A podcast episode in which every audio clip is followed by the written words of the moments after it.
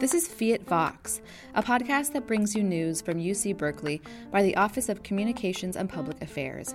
I'm your host, Ann Bryce.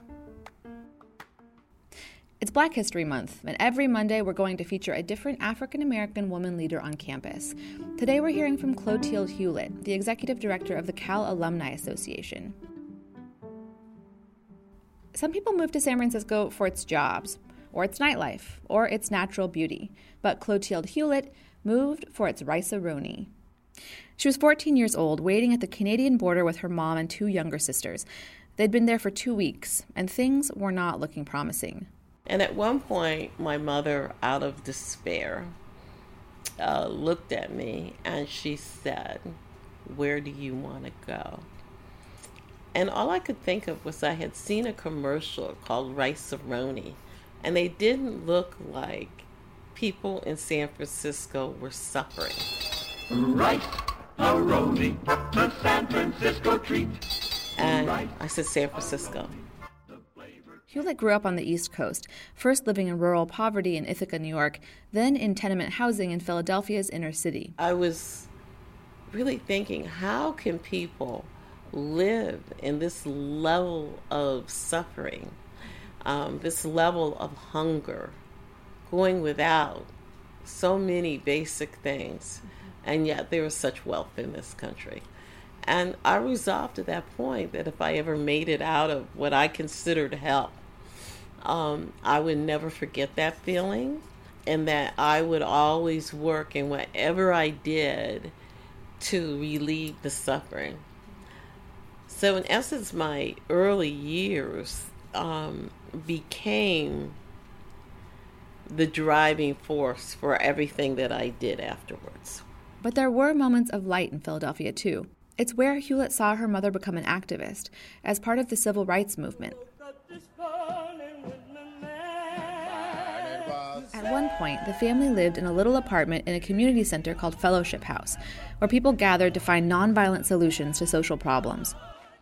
She was right in the middle of it all, singing peace songs for the Freedom Riders about to leave on desegregation missions to the South. And so it was ingrained in, in me at a very early age, social justice, the equality of all people, regardless of race, religion, or gender. In nineteen sixty-three, Hewlett joined her mother on the March on Washington. And I was very upset. Uh, my feet hurt. I could not understand why I was on this long, long bus ride, only to march, which would seem like for hours. But over the years, it's become one of her most precious memories. And I just think my mother was so courageous to take this eight-year-old along um, so that she would never forget. I have a dream.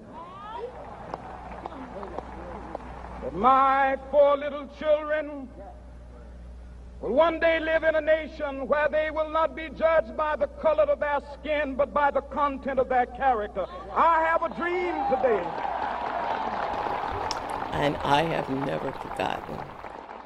Once the family was in San Francisco, things turned around. They moved into a small flat on the corner of Hayes and Buchanan. There was a lot of pimp, pandering, drugs, you name it. And but to me, it was such an improvement. I felt I was in true heaven. At fifteen, Hewlett started visiting a nonprofit community center that supported low-income youth. It was there that she met Jerry Brown, now the governor of California. And I didn't really quite understand politics at that point. But I felt like, okay, this is the way out. Brown suggested she go to U C Berkeley. I didn't even look beyond to any other university. I was going to Cal. And Hewlett applied and was accepted. It was on the Berkeley campus where her whole world opened up. As a kid, Hewlett loved learning. She'd raise her hand in class, eager to answer questions. But afterward, walking home, she'd brace herself for groups of kids looking for a fight. I think when you're living in the inner city, there's a sense of hopelessness. Children at a very young age are no different than children are in war-torn countries. They get it within their minds that they're going to follow the same patterns as their parents and their brothers and their sisters.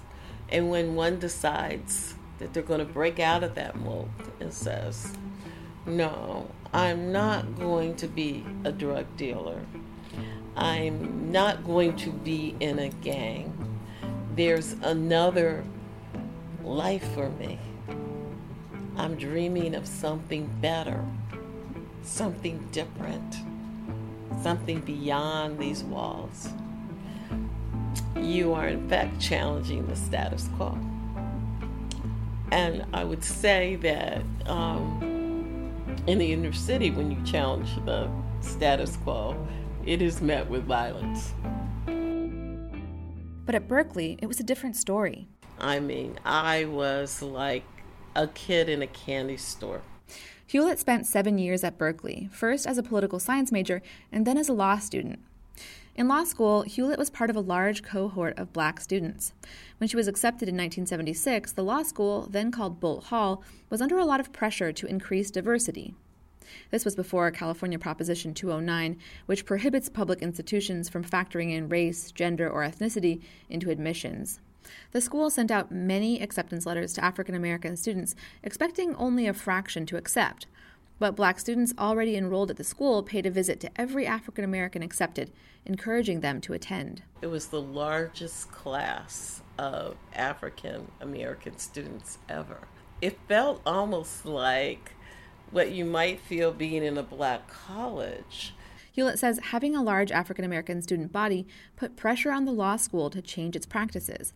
She remembers this one time when she was asked to take a tax law exam that discussed Kunta Kinte, a character in the novel Roots, who was kidnapped from Africa and forced into slavery.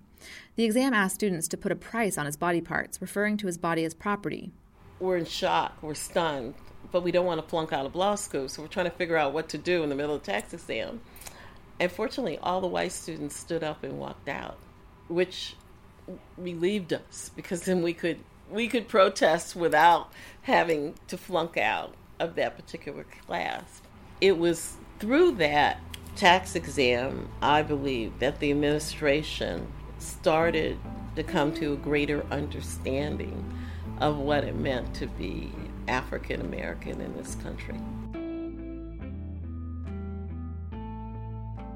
After Hewlett graduated from law school, she blazed ahead, determined to make a name for herself. She became a district attorney's investigator and had to work with the San Francisco Police Department, which was under a consent decree for not hiring or promoting women and minorities. They did everything they could possibly do to drive me out. And I'll never forget when this police officer came to me to get um, uh, this warrant. And he said, ah, you're the little black girl from the D A's office. She was twenty-eight at the time. And so during my time, those were the types of situations you encountered day in and day out. Um, I never got into arguments with anyone. Um, I responded with pure perseverance. But what was building up in me was this level of strength and aggression. When Hewlett eventually got to the top of her field, she worked as Undersecretary of State and Consumer Services, she was a high-level assistant district attorney, a powerful legal lobbyist. She felt her confidence grow and her resolve harden. And she decided, I will suffer in silence no more. And I turned into this very aggressive, outspoken leader that takes no prisoners. In fact, um, I think something that I've worked on a lot in my later years is the ability to use soft power. When Hewlett became the executive director of the Cal Alumni Association in two thousand sixteen, she was ready to give back to the campus that had opened the world to her. Public higher education will set you free. Make no mistake about that. Um, I wouldn't be here today. I came back to Cal, to where it all started.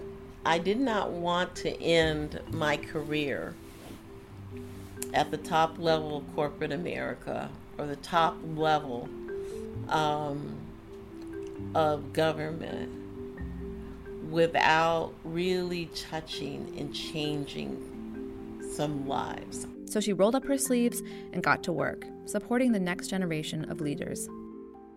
The Alumni Association gives out more than seven hundred scholarships each year. Many go to underrepresented students, students of color, first-generation students, undocumented students.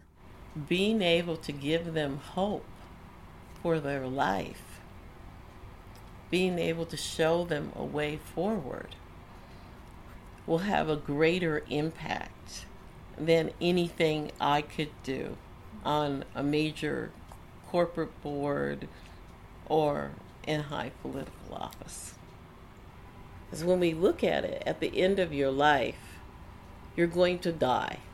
Everybody's going to die, and you're not going to be able to take it with you. And the only thing that will be remain is what you've given to other people, what you did to make someone else's life a lot better. Without her struggle, says Hewlett, she wouldn't be the leader that she is today, giving back to students who need it most. For Berkeley News, I'm Ann Bryce.